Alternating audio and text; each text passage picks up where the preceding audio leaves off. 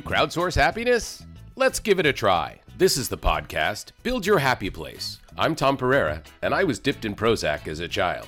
In this podcast, we talk to physicians who are either acutely or chronically afflicted with happiness, and we ask them their advice on how to actively improve our lives. I'm lucky enough today to have Jana Reut with me, an emergency physician who has been practicing for 41 years. That's older than most of the audience. In fact, it may be older than some of the audience's parents. And if there's one thing that you know about Jana Reut when you meet her, when you work with her, is she is happy. So, how is it, Jana, that you remain so positive after so much time? Well, I think the most important thing is you have to love what you're doing. And I love emergency medicine. I like emergency room paced. I like to come and look at the door and see who's coming next. Everybody are different. You have to know a lot of stuff. And this is exciting, number one. Number two, I always like to teach. I, I, like to work with the young boys and girls, teach, see how we're growing up from the internship when they come in very dizzy and until the third year when we already know what we're doing.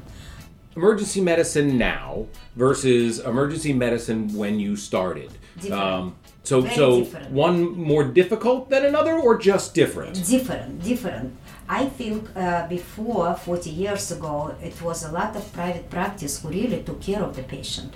They knew the patients. They used to come to emergency room 3 o'clock in the morning to take the patients. Now they extremely busy, and if the patient has any pain or ache, they always send them to ER. So we are very overwhelmed. So a lot of what's making it harder now is just the sheer number of people Right, in the emergency room at a given Right. time. Number number two, the people are waiting for a longer time to be at home and not to seek medical attention. So when they come in, they are really very, really sick. And number three, they they started to be more older. I've never seen before cases like 90 year old, 93 year old. Like today, I'm seeing the lady one or two year old. So the population is getting much more older. So when they come in, which one was sicker? Do you get the same satisfaction from the patient interactions that you did right from the beginning? Well, uh, now the people comes in, they read Dr. Google. So they come in and telling me, Dr. Google says, I need this, this, and that. So it takes me at least five, ten minutes to explain that the live person, doctor like me with experience, is a little bit better than Dr. Google. Another thing is uh, uh, computer. Uh, now my grandchildren knows computer better than me. For me, it's very difficult as computer. For me, it was much easier to write down the chart. Yeah, my handwriting was so bad when I was writing that, that I don't think anybody could read my notes. But I, I agree, the computers uh, are not wonderful.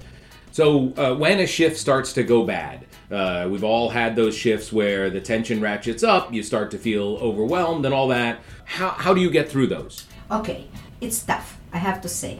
Every shift is tough, and if it's a very difficult shift, you just try to do through that, to go through that. I always think it's always feel finished. So every shift ends. Right, every shift is end. I work nine hours, and I'm pretty sure that every shift, bad shift, good shift, is always finished. So I just try to be patient, see the most serious patient who I can take care of, So the, the philosophy of every shift ends is, is very important because Right. one of the things, even with the long waits in emergency rooms that we have these days, it is still pretty rare that the the problem patient that you had the day before is going to be waiting for you when you come back in 12 or 24 I- hours. Usually I follow the cases. The cases which were interesting to me and when I start work up in the emergency room, I keep the medical record and when I come in next time, I look it up.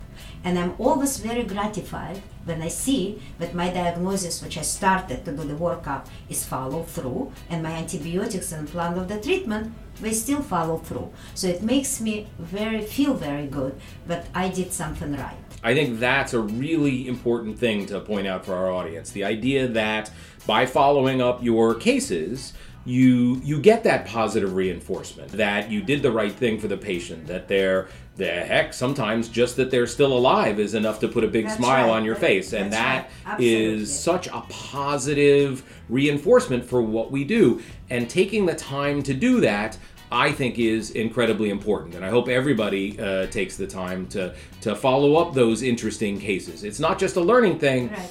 But it's Just really a positive thing. for you. It's a big gratification for you as a physician. When you start something right and you see the specialists like infection disease or rheumatology, they follow my plan, which makes me feel very good. I agree. It is too easy to only think of those cases where uh, someone comes back to you uh, and says, "Oh, do you remember that case?" and yeah, and everything good. went It's wrong, right? good, That's not a good conversation. This is the opposite. This Right. is this is the positive side of, "Hey, look at all the great things that we are doing."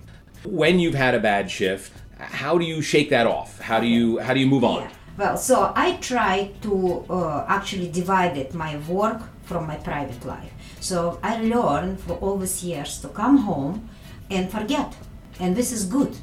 I come home. I have a husband who's a dentist, and he's very supportive.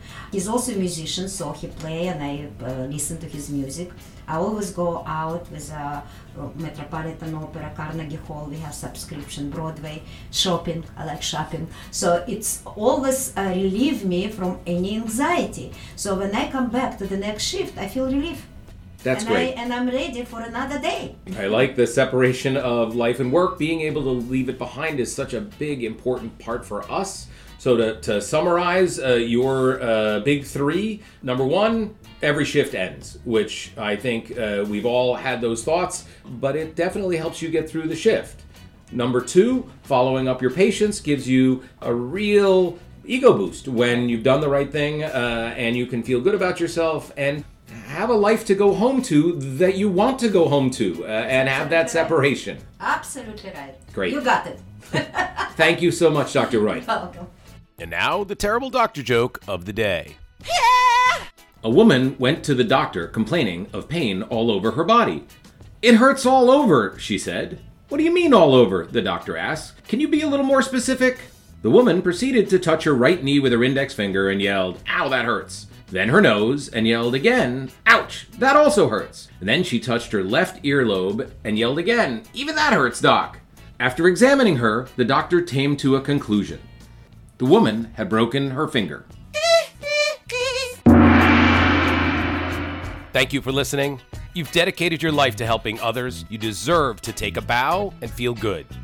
I hope something we said resonated with you and helps you build your happy place. Be well.